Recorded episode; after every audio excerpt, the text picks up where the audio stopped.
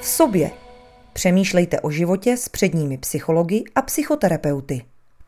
Dobrý den z webu Psychologie.cz. Zdraví vás Petr Bouška, posloucháte podcast v sobě. Dnes se budeme bavit s psychoanalytickým psychoterapeutem Jakubem Kuchařem o depresivním charakteru. Jakube, dobrý den. Jak byste tento charakter popsal a proč se nejedná o diagnózu? Jaké jsou rozdíly ve vztahu k poruše osobnosti? Dobrý den. Depresivní charakter je určitá, jako určitý druh člověka, s kterým se setkáváme v terapii. Je to nějaká určitá typologie, která je užitečná pro terapeutickou práci a je to typ člověka, který má velký sklony k nějaký sebekritice, pocitům eh, studu, pocitu viny a je takový hodně na sebe přísnej ten jako rozdíl od poruchy osobnosti nebo od nějakých ter, jako termínů, který, který neznáme poruchy osobnosti, je, že poruchy osobnosti jsou nějaké kategorie používané v psychiatrické praxi, které jsou nějak definované v rámci nějakého psychiatrického uh, zdravotnického diskurzu. Je tahle typologie, kterou využívá především nějaká psychodynamická diagnostika. Tahle typologie není jako nutně patologická, že to není, není to nutně nějaká patologie v rámci jako pojetí zdravotnického, ale jde spíše o nějakou typologii jako určitých jako typů lidí, s kterými se setkáváme jako terapeuti eh, ve své praxi. Ono zase, jako, když děláte dlouho terapii, tak vidíte, že tam jsou mezi těma lidmi nějaké podobnosti. Neříkám, že všichni lidi jsou stejní, to vůbec ne, ale zase neříkám, že všichni lidi jsou úplně jinačí. Jsou tam nějaké trochu podobnosti, ty lidi mají nějaký podobný témata, třeba někdo řeší sebevědomí, někdo řeší strach z blízkosti a takhle. A tady, tady ty lidi, který nazýváme, který nazýváme depresivní osobnost, u nich jako vévodí takovej nějaká negativní nálada taková dlouhodobá a nějaký jako vztek obrácený vlastně vůči sobě. To je něco, co dlouhodobě tady ty lidi provází v celým jejich životem. Není to jako oproti jako klasický depresi, to není nějaká jednorázová věc, ale je to taková dlouhodobá, jako dlouhodobý jako životní nastavení ne, nejde o nic vzácného. Třeba se říká, nebo jsou na to i výzkumy nějaký, že, že často třeba lidi v pomáhacích profesích a, mají právě takovýhle typ osobnosti. A, to znamená, že vlastně mají nějaký trochu pocit někde uvnitř, že jsou špatný a v rámci toho, jak pracují, co dělají, jak pomáhají ostatním, tak se to snaží trochu kompenzovat. Mohli bychom ještě šířej hovořit o tom, jak se ten depresivní charakter vyvíjí a jak se právě liší třeba od těch poruch osobnosti a jestli ti lidé mají často sklony k depresím a častěji třeba jsou léčeny farmaky? No my jako psychologi máme rádi tu, přemýšlíme nad tím vývojem, jak to vzniká historicky, jako u toho v tom vývoji toho člověka a často u těch tady u těch lidí, co mají, kterým vévodí to je ten depresivní charakter, můžeme dosledovat, že v tom jejich dětství, raném dětství, něco doma úplně nefungovalo. Například rodiče se hodně hádali, nebo nějaký z rodičů byl dokonce sám depresivní. A potom to dítě, když žije v tady, tom, tady takovémhle prostředí a vyrůstá, ve kterém něco nefunguje, nějakým způsobem obrátí tu agresi vůči sobě a má pocit, že ono je špatný. Raději, než aby třeba připustilo, že ty rodiče můžou být nějaké chyby. Jeden britský psychoanalytik říká, no krásně to popsal slovy, raději být hříšník ve světě, kde vládne Bůh, než žít ve světě, kde vládne ďábel.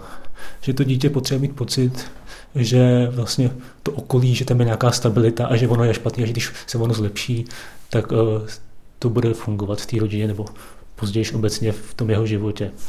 Pracoval jsem uh, v dětském domově nějakou dobu a tam velmi častý a smutný příběh byl, že ty rodiče, některý ty rodiče na, na ty děti trochu kašlali, a měli třeba nějaký sklon k závislostem a takhle a nechodili za těma dětma, nenaštěvovali a často ty, bylo u těch dětí hrozně moc vidět, jak, jak si oni snaží udržet ten obraz toho idealizovaného dobrého rodiče a vůbec jako nevnímají to, že ten rodič na něm kašle, radši si jako to nějak vykládá nějakým způsobem, jo, tak tatínek je nemocný, mu dneska nemůže dorazit. A to tam je hrozně jako silně tady to vidět bylo v té mojí praxi. A potom ty děti samozřejmě, než aby připustili, že ty v těch rodičích chyba, tak to právě obrátí vůči sobě a žijou celý, třeba celý život s tím pocitem, že jsou nějakým způsobem špatný. To se samozřejmě tady ty věci nedějí jenom jako takhle, takhle u případů, který pochází z dětského domova, ale do určitý míry každý člověk něco podobného může zažít i v běžné rodině, třeba když vyrůstá v nějakých méně drobných jako nuancích. To je strašně zajímavé. Vy jste zmínil, že ty děti si nechtějí nebo nedokáží připustit, že chyba je na straně rodičů, že rodič není eh, dokonalý, že nepřináší bezpečnost toho světa. Je vůbec eh, možné bez nějakého dobrého terapeutického zásahu s těmi dětmi pracovat tak, eh, protože mně přijde, že to dítě ten obraz toho ideálního rodiče možná na nějaké úrovni potřebuje, že si to ani není schopno připustit nebo pochopit, že, že rodič dělá chybu nebo je v něčem špatný, má nějaké nedostatky té praxi se to spíš nějak jako tlumí, jako že, že nějakým způsobem, dejme tomu, když to dítě skončí v dětském domově v takovém tom extrému, tak ten dětský domov poskytuje nějaký pevný zázemí tomu dítěti. Ale je pravda, že to v těch lidech jako dlouhodobě zůstane a pak třeba v těch dlouhodobých terapiích, které děláme, těch psychoanalytických, tak tam se dostáváme k tomu, že ten člověk si třeba začne postupně připouštět, jako že ta maminka nebyla vlastně pokaždý tak dobrá, jak si, jak si, jak si myslel. A, a což je hrozně jako těžký téma pro spoustu lidí mluvit o svých rodičích negativně. Spoustu lidí má velký pocity viny hned, jak byl něco, tak něco takového zmínil, jsou samozřejmě vděční, že ty rodiče je vychovali a tak. A je potom těžké tam skloubit i ty jejich negativní vlastnosti a radši se to potom to obrací to negativní vůči sobě což je přesně ten depresivní charakter. Jsou ještě nějaké cesty, jak se s tím předpokládám hlavně v dospělosti pracuje a jaká je úspěšnost eh, takové terapie, jestli se to dá nějak zobecnit nebo z vaší praxe, jakou s tím máte zkušenost? Tak ono do určitý míry to je jako v tom člověku jako zůstane vždycky. To je jako nějaká jako jizva, která se nikdy úplně nezahojí. Ale je to nějaká součástí i, to, i ty osobnosti toho člověka, to, jak, jaký ten člověk je. Ale vlastně, když to je nějaký hodně extrémní, tak mu to může třeba hodně znesnadňovat život, dejme tomu tím, že se něco v jeho okolí, třeba v práci, začne dít špatného a on potom to obrátí vůči sobě a začne mít pocit, že je špatný a nevím, přestane do té práce chodit, začne mít depresi a takhle. To už je takový jako extrém, který vlastně nabourává životu člověka. A pracuje se s tím tak vlastně, že v té dlouhodobé terapii postupně jakoby se naučíme, jako, nebo dostáváme se k tomu, že ten člověk se začne připouštět nějaký ty negativní věci a přestane třeba tolik obracet vůči sobě. Taková přirozená tendence terapeutů je jakoby tady ty lidi jako emočně sytit nebo emočně krmit. A McWilliamsová, jedna známá psychoanalytická terapeutka, krásně říká, že ona, když byla mladá, tak měla tendenci hrozně jako tady ty lidi hrozně moc emočně krmit, že vždycky přišli jako takový chudáci, co potřebují opečovat, což jako dělá do dneška, ale už se naučila rozeznávat situace, ve kterých je dobrý se radši ptát, proč se tyhle lidi nenaučili se sami vařit. Jako taková přirozená tendence u těch lidí z, eh, z pomáhacích profesí je ty lidi opečovat, ale někdy je taky, eh, pokaždé to taky nemusí být nejlepší cesta. Takže předpokládám, že tohle bude mít i nějaké projevy ve vztazích, partnerských, přátelských, i jak jste zmínila na tom pracovišti. Určitě, no tady ty lidi mají často tendenci, když se něco stane, tak hned mít, mít pocit, že za to můžou oni. Třeba v práci se stane nějaký průšvih a tyhle lidi se mají tendenci si hned brát vinu na sebe a zažívat ty pocity viny. Něco podobného může fungovat v těch jako partnerských vztazích, ale zároveň taky někteří lidi píšou, že vlastně tady ty lidi, když se dostanou takhle dva orientovaní lidi do nějakého vztahu, tak vy můžou docela dlouho vydržet, že zároveň tam je nějak takový to nějaký pečování jeden od druhého.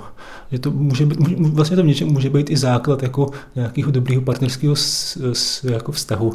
Tady ty nějaké tendence, které v sobě máme jsem přemýšlel, jak to, jak to ilustrovat a napadlo mě, já mám třeba rád jako Murakamiho knížky a často ty hrdinové z Murakamiho knih, například ten takový ten hrdina z norského dřeva, Toru Watanabe, to je podle mě takový klasický pěkný případ jako depresivního charakteru, takový jako takový přemýšlivý kluk, který se bojí nějak, který touží po nějaké blízkosti s lidma, bojí si ji, podceňuje se, má jako hodně jako intenzivně ty věci prožívá a podceňuje se v tom všem a a myslím si, že třeba ten Murakami pro mě dokáže něco takového velmi dobře vystihnout, ale určitě můžeme najít i další jako charaktery z filmů nebo z knížek, který mají nějaké podobné charakteristiky. A ještě vlastně bych chtěl k tomu depresivnímu charakteru a vztahům dodat, že lidi je velmi časté, že se dostávají do situací, že mají pocit, že někoho důležitého ztratili. Oni toužili velmi po blízkosti, ale zároveň jsou velmi náchylní nějakým odmítnutí. Takže se opakovaně vstávají do situací, že se dostávají do nějaké větší blízkosti s někým, pak to nějak nevíde a oni si připadají odmítnutý a, a to se jim děje opakovaně v těch vztazích. Dejme tomu, ten hlavní hrdina toho norského dřeva, ten se velmi často vlastně eh, toužil po nějakých těch eh, dívkách v tom, tom románu, ale pak se vždycky dostal, jako, ale nějak to nešlo a tak potom vlastně nějakou tu blízkost, která pro ně byla důležitá, si potom eh, by nahrazoval dejme tomu nějakýma krátkýma sexuálníma vztahama s náhodnýma ženama. Takže to, to téma blízkosti a touhy po blízkosti je tady pro ty lidi velmi důležitý a často tam je, často nejsou nějakým způsobem schopni tu blízkost, po které hrozně moc touží, by si vytvořit s někým. A je to jejich velký téma opakovaný. My už jsme to naťukli a já bych se rád vrátil k tématu vlastně depresivního charakteru a pečujících eh, profesí. Mohl byste rozvést, co tam ty lidi táhne, co si tam cítí a zda v těchto profesích fungují dobře, zda jim třeba nehrozí nějaké vyhoření nebo třeba je častější než u jiných eh, charakterů. Já myslím, že tam je táhne nějaká ta, taková ta dětská touha zlepšit třeba, dejme tomu trochu to, co nefunguje v té rodině nebo těch rodičů. Tak jako by oni si to v sobě nesou, tady tu touhu a potom si to jako můžou kompenzovat trochu v té práci, zachraňovat ty lidi okolo sebe. Když jako tenkrát jako nezachránili tu rodinu nějakým způsobem do určité míry to je jako dobrá vlastnost, která ty lidi motivuje jakoby k těm pomáhacím profesím, ale zároveň v nějakém extrému to může být škodlivý. Jak jsem říkal, podle mě je důležitý být schopný rozlišovat, jako kdy je dobrý ty lidi emočně krmit. Tam je taky hodně důležitý faktor, potom nějaký to sebeobětování vlastně. Když už jakoby pomáhám těm ostatním, za, jako, když, už to jde, když už to je tak moc, že už nějakým způsobem omezuju sám sebe výrazně a vlastně škodím sám sobě. Dejme tomu, že dělám přes časy, abych lidem pomohl, dávám jim opakovaně eh, nevím, třeba velký slevy v terapii, tak vlastně už tím škodím sobě a vlastně a paradoxně i těm klientům, vlastně, že ono taky pro ty klienty, některý z nich je dobrý taky když oni vědí, že jim věřím, že to můžu zvládnout, že se každý pro ně totálně nese obětuju. To, to souvisí s něčím, čemu se vlastně říká taky té odborné psychodynamické literatuře tzv. masochistický charakter. To je vlastně něco dost podobného, ale, ale tam víc vévodí takový to obytovávání se a taky trochu až taková jako někdy až manipulace, jako snaha přimět ty ostatní lidi k tomu, aby mi pomohli, když já trpím. A paradoxně některý tady ty lidi, který nazýváme masochistický, když se obětuju, nebo když já se pro ně obětuju a pomůžu jim, když oni trpí, tak oni potom začnou trpět ještě víc že doufají, že tím nevědomky vyvolají jako další jako nějakou můj, můj zájem. To jsou vlastně lidi, kteří vlastně třeba, když byli malí, tak měli pozornost jenom když třeba brčeli a trpěli. Jinak se jim ty rodiče nevěnovali, že si to spojili s tím, že musí trpět ještě víc a víc, aby ty ostatní o ně měli zájem a potom se něco podobného může dít v terapii. To je taková je dynamika těch masochistických lidí, což je trochu příbuzný těm depresivním lidem v té praxi je dobrý se rozlišovat, eh, jestli ten člověk je spíš de, depresivní charakter nebo masochistický charakter, poněvadž jako u těch, u těch lidí s depresivním charakterem tam je právě dobrý jako je tak jako emočně krmit, aby být jim blízko, ale u těch lidí, kteří už vás do něčeho tlačí do nějakých jako situací, který nechcete, například když klientka mi napíše, pár hodin předem, že eh, její kamarádka má nějaký problém, že s ní na kafe místo, aby šla na terapii se mnou. A pak v příští hodině si diví, že to po ní chci zaplatit, když jsme tak domluvený, tak v této situaci je dobrý jako mít tu asertivitu a jako opřít se o nějaký tý, tu domluvu a jako neobětovat se a neříct, jasně, to se nic neděje, vy jste musel někam pryč, tak to máte zdarma. V těch situacích je právě dobrý si nebejte ten masochista sám, ale udržet si ty své hranice Kromě té péče za to utrpení je možné, že ti lidé chtějí také nějakou formu uznání, že to dávají na odiv jako nějakou svou morální kvalitu, že se sebe obětují nebo že trpí pro druhé? To určitě u některých lidí to může být. Vlastně u těch eh, jako masochistic, lidí s tím masochistickým charakterem tam se rozlišují dva, dva typy v té odborné literatuře. Jeden je tzv. vztahový masochista, to je člověk, který se opakovaně dostává do vztahů, ve kterých trpí. Například často to jsou oběti domácího násilí. Tam to vychází z toho, že ten člověk jako zažíval nějaký často negativní vztah se svým rodičem, když byl malý, třeba je tam často, velmi často tam je domácí násilí tam bylo během dospívání a dětství, tak potom ty lidi si mají tendenci vyhledávat ty podobné partnery, který nějakým způsobem zneužívají. Že to je vlastně jediný způsob blízkosti, který oni s těma ostatníma znají. Tak vlastně nevědomky jsou, jsou jako vržený tedy do těch vztahů. A potom ten druhý typ toho masochistického charakteru, který se, o který se popisuje, je takzvaný ten morální masochista a to je vlastně člověk, který vlastně to obytovávání se pro nějaký jako větší ideály nevědomky dává jako um, najevo a ostatním a ukazuje tím jako nějakou, dejme tomu nějakou svoji hodnotu. Například si pamatuju z literatury například nějaký zdravotní sestry, která trávila nevím, třeba 80 hodin týdně prací a dávala najevo tím jiným zdravotním sestrám, kteří to nemají, že nejsou dost dobrý že vlastně se potom z toho stane takový téma, vlastně v něčem podobný tomu, když se někdo chlubí tím, že má třeba dobrý auto nebo velký svaly, tak někdo se může chlubit i tím, že je jako správnější, že má ty správné hodnoty a více obětává pro ty ostatní. Jako často, když se s těmi lidmi bavíte, tak oni vám to jako, jako vlastně nepřiznají, nebo není to, že by to někdo tak explicitně řekl, málo, to je málo kdy, ale když se potom bavíte, tak potom cítíte, že ty lidi vlastně ve vás vylávají pocity studu. Pocity studu za to, že nejste tak jako správně morální jako oni. A, no, a občas se o nich můžete získat i nějaký kritiky, že jste špatný člověk, že nemáte tady ty správné morální hodnoty. Jak se to má s pochvalami a uznáním pro tyto lidi? Tak eh, mě napadá, jestli je dobré je chválit a potvrzovat jim tedy to jejich sebeobětování a tu zásluhu, jestli to celou situaci nemůže ještě zhoršit. U těch, u kterých to je nějaký opakovaný téma, že se v minulosti dostávali do těch situacích, byli chváleni za ty situace, ve kterých trpěli a nevědomky to vyvolávají, tak tam to právě bývá kontraproduktivní, poněvadž ty lidi potom jako nevědomky začnou vyhrávat další situace, ve kterých trpí a ve kterých můžou dávat nebo svoje trpitelství další. Že tam vlastně mnohem zdravější je to jako vy jste se třeba rozhodl, že nepřijdete na tu včerejší hodinu za tu kamarádku, bylo to vaše rozhodnutí, ale je to pěkný, že jste za ní šla, ale no, vlastně tam potom někdy může být právě takový to očekávání, že oni vytváří takovou tu dynamiku, že buď mě jako pochválíte za to, jak jsem správný člověk, co jsem měl správnýho, anebo jste špatný. A potom to je vždycky, už to je taková i dynamika buď a nebo, a to už je vlastně nějaká trochu ta manipulace nevědomá, do kterých se dostáváte s některýma z těma lidma. Pokud ti to lidé nalezají v tom sebeobětování nebo v utrpení nějakou hodnotu, je možné, že neznají nic jiného. Je možné se nějakým způsobem naučit a hledat to sycení, radost života jinde? Když to nezažívali od malá, tak si myslím, že to může být někdy velmi těžké. Já si myslím, že v té terapii by ten člověk měl získat jako nějakou zkušenost, že to jde i jinak vlastně. V rámci těch vztahů získat si tady ty věci a to znamená, že ten terapeut s ním nezopakuje nějaký ten vzorec, že ho třeba nebude brát jako to chudáka, chudáčka, který potřebuje jako pochválit v danou situaci, ale spíš ho bude brát jako dospělého člověka, který se tak rozhodl, je to jeho rozhodnutí a můžou tam třeba vzniknout, vzniknout nějaký jinačí možnosti, jak si, nebo ten člověk potom může v rámci toho vztahu najít nějaké jinačí možnosti, jak si tady ty potřeby jako sytit.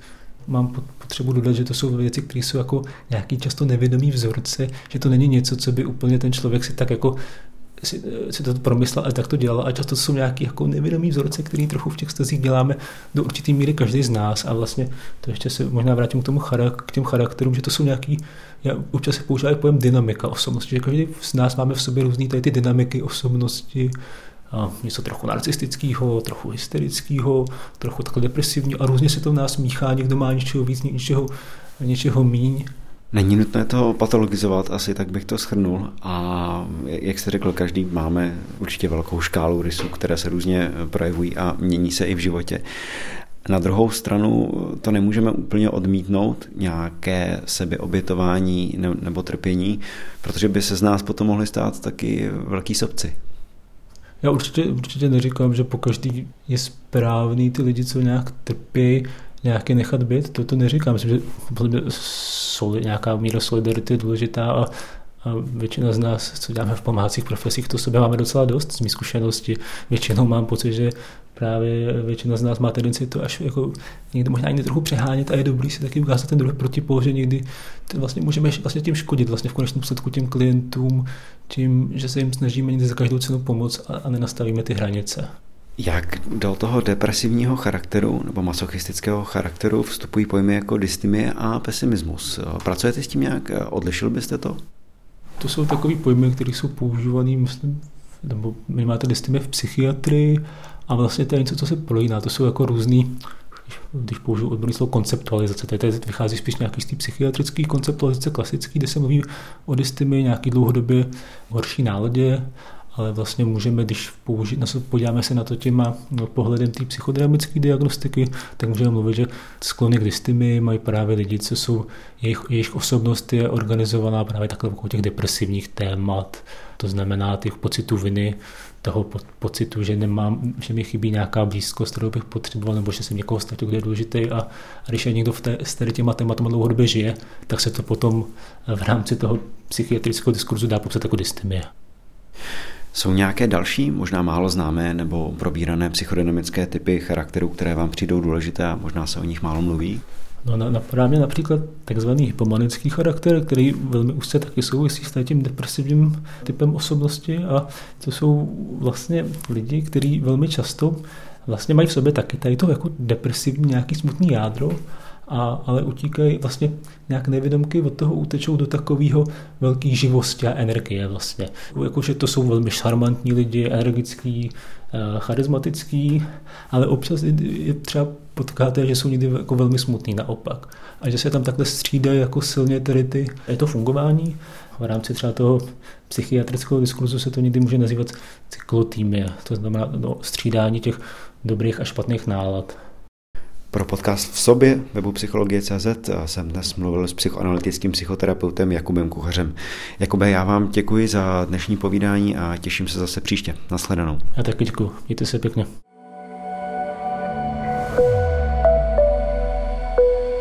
Více audia, článků a videí o tomto tématu najdete na webu Psychologie.cz, největším českém portálu o sebepoznání.